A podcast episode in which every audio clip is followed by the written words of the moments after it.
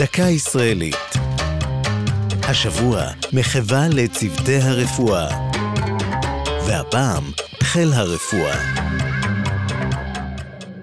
לקראת הקמת המדינה עלה הצורך בהקמת גוף רפואי שידאג לטיפול בפצועי מלחמת השחרור. לשם כך הורה ראש הממשלה דוד בן גוריון להרחיב את מסגרת השירות הרפואי של ההגנה ולהקים את חיל הרפואה של צה"ל. בראשו מינה את הדוקטור חיים שיבא. שיבא, יליד רומניה, סיים את לימודי הרפואה באוניברסיטת וינה בשנת 1932, ומיד למחרת קבלת התואר עלה ארצה. אחר כך הצטרף להגנה והתנדב כרופא לצבא הבריטי במהלך מלחמת העולם השנייה.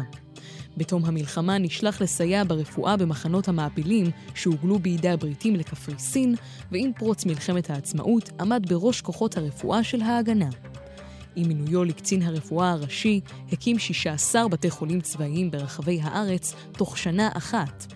בימי העלייה מצפון אפריקה בראשית ימי המדינה, פתח שיבא בבית החולים הצבאי תל השומר מחלקה לטיפול בילדי העולים. מאז מותו בשנת 71 נושא בית החולים הגדול ביותר בארץ את שמו. כיום עומד בראש חיל הרפואה תת-אלוף הדוקטור טריף בדר, קצין הרפואה הראשי הראשון בן העדה הדרוזית. זו הייתה דקה ישראלית על צוותי הרפואה וחיל הרפואה. כתבה יעלי פוקס, עורך ליאור פרידמן.